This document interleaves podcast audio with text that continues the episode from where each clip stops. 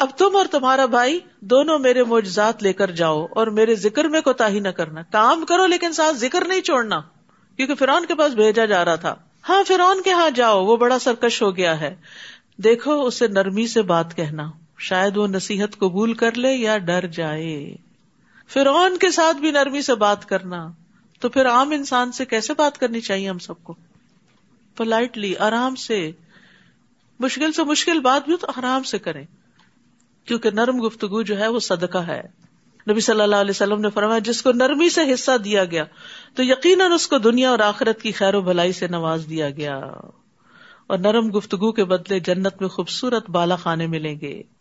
قالا ربنا انا نخاف ان يفرط علينا او ان يطغى دونوں نے عرض کیا، اے رب، ہم اس بات سے ڈرتے ہیں کہ وہ ہم پہ زیادتی کرے یا مزید سرکشی اختیار کرے۔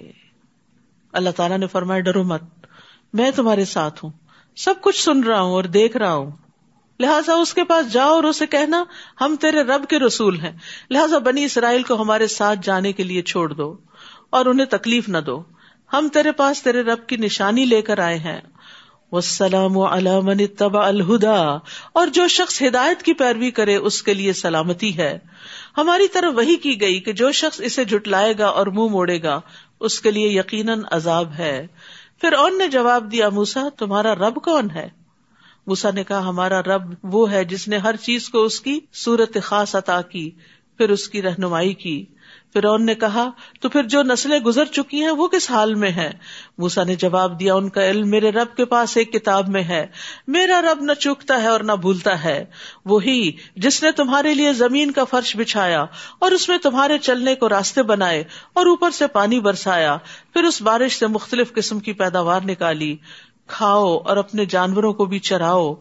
اس طریقے کار میں اہل عقل کے لیے بہت سی نشانیاں ہیں۔ اسی زمین سے ہم نے تمہیں پیدا کیا اور اسی میں تمہیں واپس لے جائیں گے اور اسی سے تمہیں دوبارہ نکالیں گے۔ غرض، ہم نے فرعون کو اپنی نشانیاں دکھائی مگر وہ انہیں جھٹلاتا رہا اور کوئی بات تسلیم نہ کی۔ موسا سے کہنے لگا، کیا تو ہمارے پاس اس لیے آیا کہ ہمیں اپنے جادو کے زور سے ہمارے ملک سے نکال دے سو ہم بھی اس قسم کا جادو لاتے ہیں۔ لہٰذا اپنے اور ہمارے درمیان مقابلے کے لیے ایک وقت مقرر کر لو، جس کی خلاف ورزی نہ تم کرو نہ ہم کریں۔ اور اس جگہ پہنچنا دونوں کے لیے یکساں ہو۔ موسی علیہ السلام نے جواب دیا اچھا یہ وعدہ جشن کا دن ہے اور لوگ چاشت کے وقت جمع ہو گئے یعنی ان کا بڑا دن تھا۔ چنانچہ فرون لوٹ گیا اور اپنے سارے ہتھ کنڈے جمع کیے اور مقابلے پہ آ گیا۔ اس وقت موسا نے لوگوں سے کہا افسوس تم پر۔ اللہ کے ذمے جھوٹی باتیں نہ لگاؤ، ورنہ عذاب سے وہ تمہیں غارت کر دے گا، کیونکہ جس نے بھی جھوٹ گھڑا، ناکام ہی رہا۔ پھر اس معاملے میں وہ آل فرون آپس میں جھگڑنے لگے اور خفیہ مشورہ کرنے لگے۔ آخر کچھ لوگوں نے کہا، یہ دونوں جادوگر ہیں اور چاہتے یہ ہے کہ جادو کے زور سے تمہیں تمہارے ملک سے نکال دیں اور تمہارا مثالی طریقے زندگی ختم کر دیں۔ لہٰذا اپنی سب تدبیریں اکٹھی کرو اور متحد ہو کر مقابلے میں آؤ اور سمجھ لو کہ جو آج غالب رہا وہ جیت گیا۔ پھر موسا سے کہنے لگے موسا تم ڈالتے ہو یا پہلے ہم ڈالے موسا نے کہا، تم ہی ڈالو۔ پھر ان کے جادو کے اثر سے ایسا معلوم ہوتا تھا کہ ان کی رسیاں اور لاٹیاں یکدم دوڑنے لگی ہیں۔ یہ دیکھ کر موسا اپنے دل میں ڈر گئے۔ ہم نے وہی کی، اسے کہا، مت ڈرو، غالب تم ہی رہو گے۔ اور جو کچھ تمہارے دائیں ہاتھ میں ہے اسے پھینک دو۔ جو کچھ ان جادوگروں نے بنا رکھا ہے وہ سب کچھ ہڑپ کر جائے گا یعنی اصا پھینک دو۔ انہوں نے تو صرف جادو کی فریب کاری ہی بنائی ہے، اور جادوگر جہاں سے بھی آئے کامیاب نہیں ہو سکتے۔ ولا یوفل سواتا یہ بھی جادو کے توڑ کے لیے بہترین آیت ہے۔ اور جادوگر جہاں سے بھی آئے مقابلے میں کامیاب نہیں ہو سکتا۔ تو اگر انسان کو کوئی ایسی تکلیف ہو، تو انسان اللہ کی طرف رجوع کرے۔ اپنا معاملہ اللہ کے سپرد کر دے۔ اللہ پر توکل کرے، شرعی وظائف اور اوراد ازگار پڑھے اور جادوگروں کے شر سے اللہ کی پناہ ہمیں اپنے آپ کو دے۔ فلقی سہر تو سجدا۔ چنانچہ یہ منظر دیکھ کر جادوگر بے ساختہ سجدے میں گر پڑے، کہنے لگے، ہم ہارون اور موسا کے رب پر ایمان لے آئے۔ پھر اون بول اٹھا، تم میری اجازت کے بغیر ہی اس پر ایمان لے آئے۔ یقیناً موسا تمہارا بڑا ہے، جس نے تمہیں جادو سکھایا ہے۔ اب میں تمہارے ہاتھ اور پاؤں مخالف سمتوں سے کٹواؤں گا اور کھجور کے تنوں میں تمہیں سولی چڑھاؤں گا اور تمہیں خوب معلوم ہو جائے گا کہ ہم دونوں میں سے کس کی سزا شدید تر اور دیر پا ہے۔ یعنی موسا کی یا فرون کی۔ جادوگر کہنے لگے، جس ذات نے ہمیں پیدا کیا ہے اور جو کچھ ہمارے پاس واضح دلائل آ چکے ہیں، ان پر ہم تجھے کبھی ترجیح نہیں دے سکتے۔ لہذا جو کچھ تو کرنا چاہتا ہے، کر لے۔ تو تو بس اس دنیا کی زندگی کا ہی خاتمہ کر سکتا ہے۔ تو اہل ایمان جو ہے وہ دوسروں کی دھمکیوں کی پرواہ نہیں کیا کرتے۔ ایمان والے اپنے رب پر بھروسہ کرتے ہیں جب وہ کوئی نیک کام کرنے کو نکلے اور نفع نقصان کا مالک اللہ کو سمجھتے ہیں۔ کیونکہ بعض اوقات لوگ آپ کو ڈرانے لگتے ہیں کہ اگر یہ کام کیا تو تمہارا نقصان ہو جائے گا۔ یعنی مثلاً اگر آپ نے کسی قبر والے کی منت مانی ہوئی ہے کہ اس کی قبر پہ چڑھاوا چڑھائیں گے اور پھر نہیں چڑھایا تو لوگ کہتے دیکھنا تمہارے ساتھ کیا ہوتا ہے۔ ایسی دھمکیوں سے کبھی ڈرنا نہیں چاہیے اور نہ ایسی باتوں سے کبھی خوف کھانا چاہیے۔ انا آمنا بربنا لیغفر لنا خطايانا وما اکرہتنا علیہ من السحر واللہ خیر و ابقا بلا شبہ ہم اپنے رب پر ایمان لا چکے ہیں تاکہ وہ ہماری خطائیں معاف کر دے۔ اور وہ جادو بھی جس پر تو نے ہمیں مجبور کر دیا تھا اور اللہ ہی بہتر اور سدا باقی رہنے والا ہے۔ یعنی اب ان کو فوراً احساس ہو جاتا ہے کہ جادو کرنا ایک گناہ کا کام تھا، تو اس پر بھی توبہ کرنے لگتے ہیں۔ ان نہ مجرمن ف ان جہنم لا يموت فيها ولا يحيا بات یہ ہے کہ جو شخص مجرم بن کر اپنے رب کے پاس آئے گا، اس کے لیے جہنم ہے۔ یعنی توبہ نہیں کی، کفر پہ رہا۔ یا گناہوں کے اندر لت پت رہا اور ایسے ہی دنیا سے چلا گیا تو اس کا ٹھکانا جہنم ہے۔ لا يموت فيها ولا يحيا جس میں نہ وہ مرے گا نہ وہ جیے گا۔ وہاں زندگی زندگی نہیں اور موت موت نہیں۔ اور جو مومن بن کر آئے اور اس نے نیک امال بھی کیے ہوں تو ایسے ہی لوگوں کے لیے بلند درجات ہیں۔ ایمان اور عمل صالح۔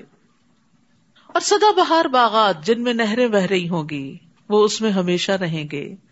یہ اس شخص کے لیے جزا ہے جو گناہوں سے پاک رہا۔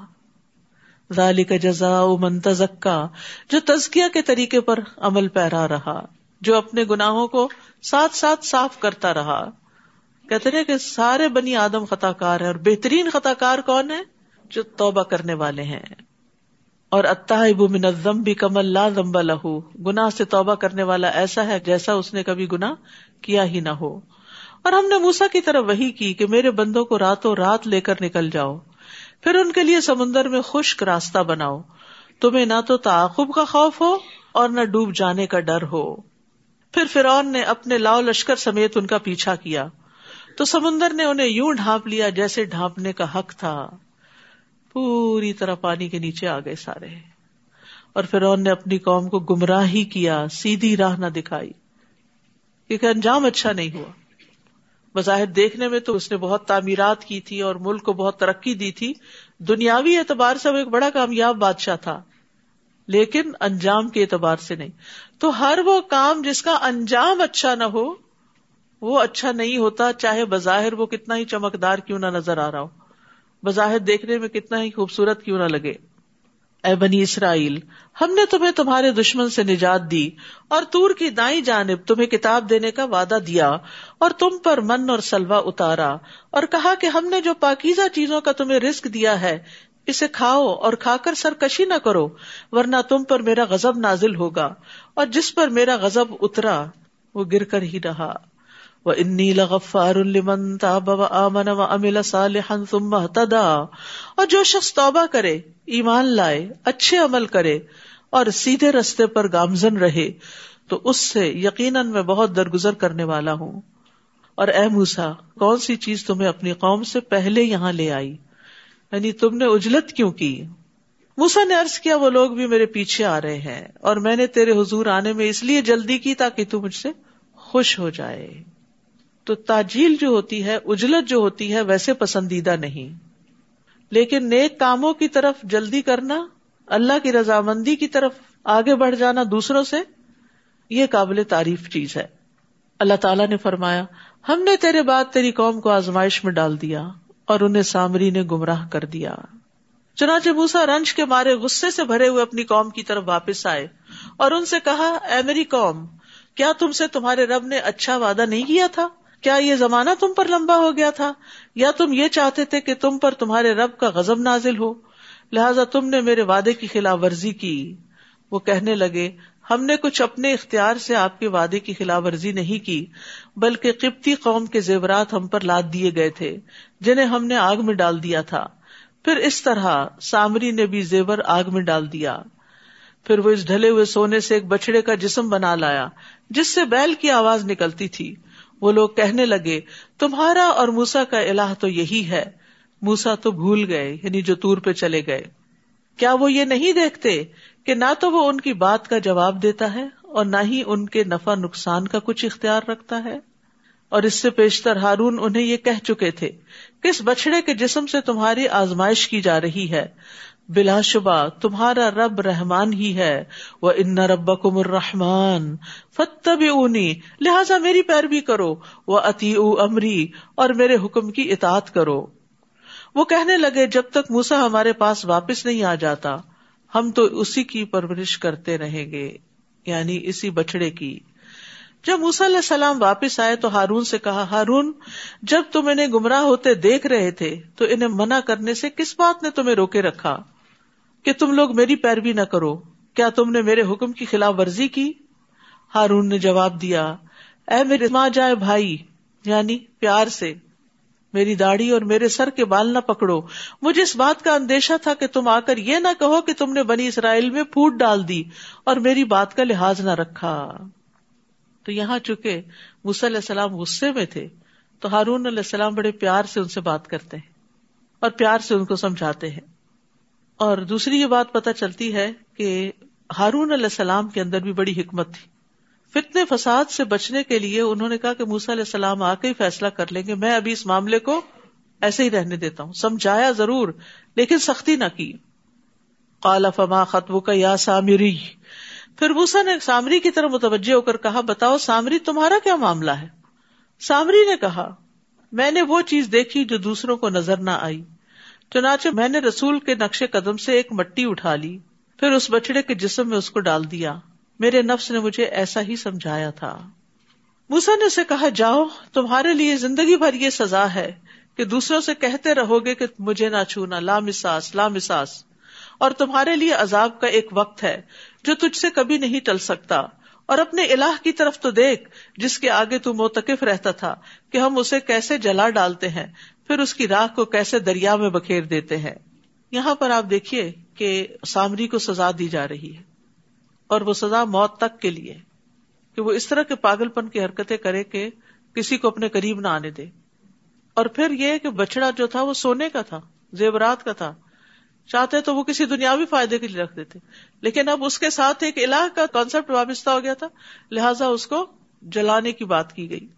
انما الہکم اللہ لا الہ اللہ وسیع کل شیء علما۔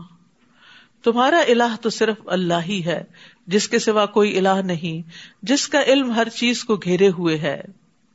یاد رکھیے، ان اللہ لا يخفى علیہ شيء فی الارض ولا فی السماء۔ اللہ تعالی سے زمین اور آسمان کی کوئی بھی چیز چھپی ہوئی نہیں ہے۔ اللہ تعالیٰ ہر چیز کو اپنے علم سے گھیرے ہوئے ہے۔ وسیع کرسی السماوات والارض اے نبی، اسی طرح ہم گزرے ہوئے لوگوں کی خبریں آپ سے بیان کرتے ہیں۔ نیز ہم نے اپنے ہاں سے آپ کو ذکر یعنی قرآن عطا کیا ہے۔ من آرد انہ فانہ یحمل یوم القیامت وزرا۔ جو شخص اس سے اعراض کرے گا، وہ قیامت کے دن گناہ کا بوجھ اٹھائے ہوئے ہوگا۔ اعراض کیا ہوتا ہے؟ منہ موڑنا۔ منہ موڑنا کیا ہوتا ہے؟ اس چیز کو دیکھنا ہی نہیں، اس کو اٹھانا ہی نہیں، اس کو کھولنا ہی نہیں، اس کو پڑھنا ہی نہیں، اس کو سمجھنا ہی نہیں، اس پر عمل ہی نہیں کرنا، اسے آگے پڑھانا ہی نہیں۔ گویا وہ چیز زندگی میں ایگزٹ ہی نہ کرتی ہو۔ تو قرآن سے اعراض جو ہے، یہ بہت بڑا گنا ہے۔ جو قرآن سے اعراض کرے گا، وہ قیامت کے دن گناہ کا بوجھ اٹھائے ہوئے ہوگا۔ وہ ہمیشہ اسی حال میں رہیں گے۔ اور قیامت کے دن ایسا بوجھ اٹھانا کتنا برا ہوگا۔ جس دن سور پھونکا جائے گا، ہم اس دن مجرموں کو اکٹھا کریں گے۔ تو دہشت کے مارے وہ نیلگو ہو رہے ہوں گے۔ وہ نہ المجرمین یوم ذرقا دنیا میں ہاتھ کب نیلے ہونے لگتے ہیں؟ بعض اوقات آپ دیکھیں نا، بچوں کے چہرے بالکل نیلے ہو جاتے رو کے۔ غم اور تکلیف کی شدت سے۔ مجرموں کو جب اٹھایا جائے گا تو غم اور غصے کی وجہ سے ان کے چہرے جو ہیں وہ نیلے ہو رہے ہوں گے۔ یا تخافت اللہ بستم اللہ اشرا وہ آپس میں چپکے چپکے کہیں گے کہ ہم دنیا میں یہی کوئی دس دن ٹھہرے ہوں گے۔ دنیا میں بس اتنا ہی ٹھہر کے آئے نہنو عالم بما یقول از یقول امسل تریقتن اللہ بستم اللہ یوما۔ ہم خوب جانتے ہیں جو کچھ وہ کہیں گے، جبکہ ان میں سے بہتر رائے والا یہ کہے گا کہ تم بس دنیا میں ایک ہی دن ٹھہرے تھے۔ یاد رکھیے کہ قیامت کے دن انسان کو دنیا کی زندگی بہت چھوٹی معلوم ہوگی۔ یہ اتنی لمبی لمبی زندگیاں، ساٹھ سال، ستر سال، سو سال، وہاں جا کے انسان کہے گا دن یا دن کا کچھ حصہ۔ کوئی کہے گا دس دن، کوئی کہے گا ایک دن۔ ایک ہی دن۔ اللہ اکبر۔ ایک دن کے لیے کتنی محنت کر رہے ہیں ہم۔ اور آخرت جو ہمیشہ کے لیے ہے، اس کے لیے کیا بھیج رہے ہیں آگے؟ وہ یس کا انل جبال فکل صفا ربی نصفا۔ لوگ آپ سے پہاڑوں کے بارے میں پوچھتے ہیں کہ قیامت کو ان کا کیا بنے گا؟ آپ ان سے کہیے، میرا رب انہیں دھول بنا کے اڑا دے گا۔ کوئی ہمالیہ اور ماؤنٹ ایوریسٹ اور یہ سارے غبار بن کے اڑ جائیں گے۔ اور زمین کو ایسا صاف میدان بنا دے گا کہ آپ اس میں کوئی نشیب و فراز نہ دیکھیں گے۔ بالکل پلین میدان۔ اس دن لوگ پکارنے والے کے پیچھے بولیں گے کوئی اس سے انحراف نہ کر سکے گا۔ اور رحمان کے آگے سب آوازیں دب جائیں گی اور ہلکی سی آواز کے سوا کچھ سن نہ سکے گا۔ اس دن سفارش کچھ فائدہ نہ دے گی، مگر جسے رحمان اجازت دے اور اس کی بات سننا پسند کرے۔ ہر کوئی اٹھ کے سفارش نہیں کرنے لگے گا۔ اور اگر کوئی دنیا میں کہے، کر لو جو کرنا ہے، قیامت کے دن میں تمہاری سفارش کر دوں گا۔ تو اس بات کو سراسر جھوٹ سمجھیے۔ کوئی کسی کی سفارش نہیں کر سکتا، اللہ کے عزن کے بغیر اور وہ مخصوص لوگوں کو دیا جائے گا عزن وہ لوگوں کا اگلا پچھلا حال سب کچھ جانتا ہے، لیکن دوسرے لوگ اسے نہیں جان سکتے۔ یعنی اللہ جانتا ہے جو ہمارے آگے ہے، جو پیچھے ہے، لیکن ہمیں نہیں پتا اس کے بارے میں۔ وہ انت الوجوہ للحی القیوم وقد خواب من حمل ظلما۔ سب چہرے اس دن زندہ پائندہ ہستی کے سامنے جھک جائیں گے، اور جس نے ظلم کا بوجھ اٹھایا وہ نامراد ہوا۔ اور جو شخص نیک مال کرے اور وہ مومن ہو، تو اسے بے انصافی یا حق تلفی کا ڈر نہ ہوگا۔ اس میں ظلم نہیں کیا جائے گا۔ اسی طرح ہم نے قرآن کو عربی زبان میں نازل کیا اور طرح طرح سے وعید بیان کیے تاکہ لوگ پرہیزگاری اختیار کریں یا ان میں غور و فکر کی عادت پیدا ہو۔ تو قرآن کے عربی میں آنے کا مقصد کیا ہے؟ اس لیے کہ لوگ غور و فکر کر سکیں اور ان کے اندر پرہیزگاری پیدا ہو۔ کیونکہ عربی کے الفاظ دل پہ عجب طرح اثر کرتے ہیں۔ فتح اللہ الملک الحق۔ بس اللہ ہی بادشاہ حقیقی بلند شان والا ہے۔ اور قرآن کی وہی پوری ہونے سے پہلے اسے پڑھنے میں جلدی نہ کیجیے اور دعا کیجیے وقل رب زدنی علما۔ کہ اے میرے رب، مجھے مزید علم عطا کر۔ ابن مسعود جب بھی یہ دعا پڑھتے تو دعا کرتے اللہ مزدنی علم و ایمان و یقین اے اللہ، میرے علم، ایمان اور یقین میں اضافہ فرما۔ علم میں بھی اضافہ مانگنا چاہیے، ایمان میں بھی، یقین میں بھی اور فہم میں بھی۔ امام ابن تیمیہ کہتے ہیں کہ بعض اوقات میں نے ایک ایک آیت پر سو سو تفاصیر کا مطالعہ کیا، پھر میں اللہ سے فہم کی دعا کرتا اور کہتا، یا معلم آدم و ابراہیم المنی اے آدم اور ابراہیم کو تعلیم دینے والے مجھے بھی تعلیم دے۔ انہوں نے کبھی بھی اپنے علم پر غرور نہیں کیا تھا۔ نبی صلی اللہ علیہ وسلم یہ دعا مانگا کرتے تھے۔ اللہ منفانی بما علم تنی و المنی ما ینفعنی ورزقنی علم تنفعنی بھی اے اللہ، تو مجھے جو علم نصیب فرمائے، اس سے مجھے فائدہ پہنچا۔ اور مجھے وہ علم دے جو مجھے فائدہ دے، اور مجھے ایسا علم دے جس کے ذریعے میں فائدہ اٹھا سکوں۔ کتنی خوبصورت دعا ہے۔ اور اس سے پہلے ہم نے آدم سے ایک عہد لیا تھا، مگر وہ بھول گیا اور ہم نے اس کا ایسا عزم نہ پایا۔ اور جب ہم نے فرشتوں سے کہا تھا کہ آدم کو سجدہ کرو تو ابلیس کے سوا سب نے اسے سجدہ کیا، مگر اس نے حکم نہ مانا۔ لہذا ہم نے آدم سے کہا کہ یہ تمہارا اور تمہاری بیوی کا دشمن ہے۔ یہ خیال رکھنا کہ وہ کہیں تمہیں جنت سے نہ نکلوا دے، پھر تم مصیبت میں نہ پڑ جاؤ۔ یہاں تو نہ تمہیں بھوک ستاتی ہے، نہ ننگے رہتے ہو۔ نہ پیاس لگتی ہے اور نہ دھوپ ہوتی ہے۔ بس شیطان نے آدم کے دل میں بس بسا ڈالا اور کہا، آدم، میں تمہیں وہ درخت نہ بتاؤں جس سے ابدی زندگی اور لا زوال سلطنت حاصل ہوتی ہے۔ اصل میں انسان کی بہت بڑی ویکنیس ہے کہ زندگی زیادہ مل جائے اور اس کے لیے کچھ بھی اسے کرنا پڑے تو کر گزرے۔ تو وہ اس لالچ میں آ گئے کہ اچھا زیادہ دیر جیئیں گے۔ چلو کوئی نہیں، پھل ہی ہے نا کھا لیں گے۔ تو اس لیے کبھی بھی انسان لوگوں کی باتوں میں آ کے اپنا طرز زندگی نہ بدلے اور خاص طور پر جس بات کی کوئی دلیل ہی نہ ہو۔ فلا منہا فبدتلا ہوما سو آت ہوما آخر کار ان دونوں نے اس درخت کا پھل کھا لیا، جس سے ان کے سطر کے مقامات ایک دوسرے کے آگے کھل گئے۔ وہ جنت کے پتوں سے انہیں ڈھانکنے لگے۔ اللہ نے ان کو اتنی سمجھ دی تھی کہ ننگے نہیں رہنا۔ اور آدم نے اپنے رب کی نافرمانی کی تو وہ بھٹک گئے۔ پھر ان کے رب نے انہیں برگزیدہ کیا تو ان کی توبہ قبول کی اور ہدایت بخشی۔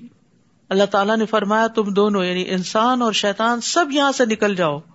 تم ایک دوسرے کے دشمن ہو گے پھر اگر تمہارے پاس میری طرف سے ہدایت آئے، تو جو کوئی میری ہدایت کی پیروی کرے گا، تو نہ وہ گمراہ ہوگا اور نہ تکلیف اٹھائے گا۔ ابن عباس کہتے ہیں کہ اللہ نے ضمانت دی کہ جو قرآن پڑھتا ہے اور اس پر عمل کرتا ہے، وہ دنیا میں گمراہ نہیں ہوگا اور آخرت میں محروم نہیں ہوگا۔ پھر انہوں نے اسی آیت کی تلاوت کی۔ ومن اعرض عن ذكري فإن له معيشة ضنكا ونحشره يوم القيامة أعمى قال رب لم حشرتني أعمى وقد كنت بصيرا قال كذلك أتتك آياتنا فنسيتها وكذلك اليوم تنسى اور جو میری یاد سے منہ مو موڑے گا تو اس کی زندگی تنگ ہو جائے گی۔ اور قیامت کے دن ہم اسے اندھا کر کے اٹھائیں گے۔ استغفر اللہ۔ یہ اللہ کی یاد سے منہ موڑنے کا نتیجہ ہے۔ ساری نعمتیں ہوتے ہوئے بھی۔ مرضی کی زندگی گزارنے کے باوجود زندگی گھٹن کا شکار رہے گی۔ نہ اطمینان قلب ہے اور نہ شرح صدر ہے۔ ظاہری خوشحالی ہے، مال و دولت ہے۔ ساری نعمتیں ہیں۔ مرضی کا لباس پہنتا ہے، مرضی کا کھانا کھاتا ہے۔ مرضی کے ملک میں اور شہر میں رہتا ہے، لیکن اللہ کے ذکر سے غافل ہے۔ تو پریشانی اور حیرت اور شک میں ہی ہمیشہ متردد رہتا ہے۔ تو معیشت زنکا کا تعلق اس دنیا کی زندگی سے بھی ہے اور قبر کی زندگی سے بھی ہے۔ نبی صلی اللہ علیہ وسلم نے فرمایا، کیا تم جانتے ہو یہ آیت کس کے بارے میں نازل ہوئی؟ کیا تمہیں معلوم ہے کہ تنگ حالی کیا ہے؟ انہوں نے عرض کیا، اللہ اور اس کا رسول ہی بہتر جانتے ہیں۔ آپ نے فرمایا کافر کا اس کی قبر میں عذاب سے دو چار ہونا ہے۔ اور اس ذات کی قسم جس کے ہاتھ میں میری جان ہے، اس پر ننانوے سانپ مسلط کر دیے جاتے ہیں۔ کیا تم جانتے ہو وہ سانپ کیسا ہوتا ہے؟ وہ ستر سانپ اجدہ ہوتے ہیں اور ہر اجدہ کے سات سر ہوتے ہیں۔ اسے قیامت تک ڈستے اور نوچتے رہیں گے۔ وہ کہے گا، اے میرے رب، تو نے مجھے اندھا کر کے کیوں اٹھایا؟ حالانکہ میں دنیا میں آنکھوں والا تھا۔ اللہ تعالیٰ فرمائے گا، جس طرح ہماری آیات تمہارے پاس آئی تو تم نے انہیں بھلا دیا تھا۔ اسی طرح آج تو بھی بلا دیا جائے گا۔ تو یہاں پر بلانے سے مراد صرف یہ نہیں کہ کوئی صورت یاد کی اور وہ بھول گئی، اس سے مراد دین کو ہی چھوڑ دیا تھا۔ یعنی قرآن پڑھ کے، سمجھ کے، اللہ کی آیات کو جان کے اور نبی صلی اللہ علیہ وسلم تشریف لائے۔ آپ نے لوگوں کو پڑھ کے سنایا، لوگوں کے سامنے ایمان کی راہیں روشن ہوئی۔ اور پھر اس کے بعد بج گئی وہ روشنی۔ انہوں نے اس سے اعراض برتا۔ تو یاد رکھیے، ہر صاحب قرآن کو چاہیے کہ قرآن پڑھنے کے بعد اسے ساری زندگی پڑھتا رہے، سمجھتا رہے۔ کیونکہ یہ ایک چراغ کی طرح ہے، جو اس زندگی کے راستے میں سرات مستقیم پر چلنے کے لیے بڑا ضروری ہے۔ کیونکہ اندھیرے میں ایسا نہ ہو کہ ہم رستہ ہی بدل دیں۔ اور ایک دفعہ جاننا کسی چیز کو کافی نہیں ہوتا، ہم سب بھولنے والے ہیں۔ یہاں بھولنے ہی کی تو سزا دی جا رہی ہے۔ کلال کا اتت کا آیا تو نہ فن سیتا آیتیں آئی تھی، تم نے بلا دیا ان کو۔ تو بھولنے کا علاج کیا ہے؟ بار بار پڑھنا، پھر پھر پڑھنا۔ اور جو شخص بھی حد سے بڑھ جائے اور اپنے رب کی آیات پر ایمان نہ لائے، ہم اسے اسی طرح سزا دیں گے۔ اور آخرت کا عذاب تو شدید اور باقی رہنے والا ہے۔ کیا انہیں اس بات سے کوئی رہنمائی نہ ملی کہ ان سے پیشتر ہم کئی قوموں کو ہلاک کر چکے ہیں، جن کے برباد شدہ ٹھکانوں میں یہ چلتے پھرتے ہیں۔ بلا شبہ، اس میں اہل عقل کے لیے بہت سی نشانیاں ہیں۔ اور اگر تیرے رب کی بات پہلے سے طے شدہ نہ ہوتی اور مہلت مقرر نہ کی جا چکی ہوتی، تو ان پر فوری عذاب آنا لازمی تھا۔ لہٰذا جو کچھ یہ کہتے ہیں، اس پر صبر کیجیے اور اپنے رب کی حمد کے ساتھ تسبیح کیجیے سورج کے طلوع اور غروب ہونے سے پہلے اور رات کے کچھ اوقات میں تصویر کیجیے اور دن کے کناروں پر بھی اس طرح امید ہے کہ آپ خوش رہیں گے۔ پیچھے بھی آیا تھا نا کہ ہمیں معلوم ہے آپ کا سینا گھٹتا ہے، تو آپ تصویر کیجیے اور سجدہ کیجیے تو یہاں بھی تصبیح کا ذکر ہے یعنی جب آپ کو کوئی تکلیف پہنچے تو کثرت سے تصبیح کریں، خاص طور پر فجر کے بعد اور مغرب سے پہلے۔ یہ دل کی راحت کا سبب بنتا ہے۔ اور آپ ان چیزوں کی طرف نظر اٹھا کر بھی نہ دیکھیے جو ہم نے مختلف طرح کے لوگوں کو دنیاوی زندگی کی زینت کے لیے دے رکھی ہیں، تاکہ ان چیزوں کے ذریعے ہم انہیں آزمائش میں ڈالیں۔ اور آپ کے رب کا رزق ہی بہتر اور پائندہ تر ہے۔ یعنی دنیا کی نعمتیں جو ہیں، ان پہ نہ ریجھیں۔ اور اپنے گھر والوں کو نماز کا حکم دیجیے اور خود بھی اس پہ ڈٹ جائیے۔ ہم آپ سے رسک نہیں مانگتے، وہ تو ہم خود تمہیں دیتے ہیں۔ اور انجام پرہیزگاری کا ہی بہتر ہوتا ہے۔ یاد رکھیے، خود بھی نماز پڑھنی اور بچوں کو بھی پڑھوانی ہے اور اس کی فکر کرنی ہے۔ ابن مسعود کہتے ہیں، جس نے نماز ترک کی، اس کا کوئی دین نہیں۔ قرآن پاک میں اللہ تعالیٰ فرماتے وہ عقیم السلاط ولا تکون من المشرقین اور نماز قائم کرو اور شرک کرنے والوں میں سے نہ ہو جاؤ۔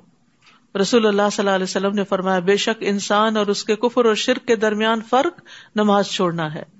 قیامت کے دن سب سے پہلا سوال نماز کا ہوگا۔ نماز کی حفاظت کرنے والے اللہ کے فضل میں ہوں گے۔ کسی بھی طرح کی پریشانی میں نماز ہی کی طرف لوٹنا چاہیے۔ وہ اور وہ کہتے ہیں کہ ہمارے پاس اس کے رب کی طرف سے کوئی نشانی کیوں نہیں آتی؟ کیا ان کے پاس پہلے صحیفوں میں واضح دلیل نہیں آ چکی؟ اور اگر ہم انہیں اس سے پیشتر عذاب سے ہلاک کر دیتے تو وہ یہ کہتے کہ ہمارے رب تو نے ہمارے پاس رسول کیوں نہ بھیجا کہ ہم ذلیل و رسوا ہونے سے پہلے تیری آیات کی پیروی کر لیتے۔ کل کل مترب سن فترب بسو امن اصحاب السرات السبی و من تدا آپ ان سے کہیے، ہر ایک انجام کار کا منتظر ہے۔ لہٰذا تم بھی انتظار کرو، جلد ہی تمہیں معلوم ہو جائے گا کہ ہم میں سے کون راہ راست پر ہے اور کون ہدایت یافتہ ہے۔ و آخر داوانا ان الحمد للہ رب العالمین. سبحان اللہ و بحمد کا اشد اللہ اللہ اللہ انتا استخر کا و اطوب السلام علیکم و رحمۃ اللہ وبرکاتہ.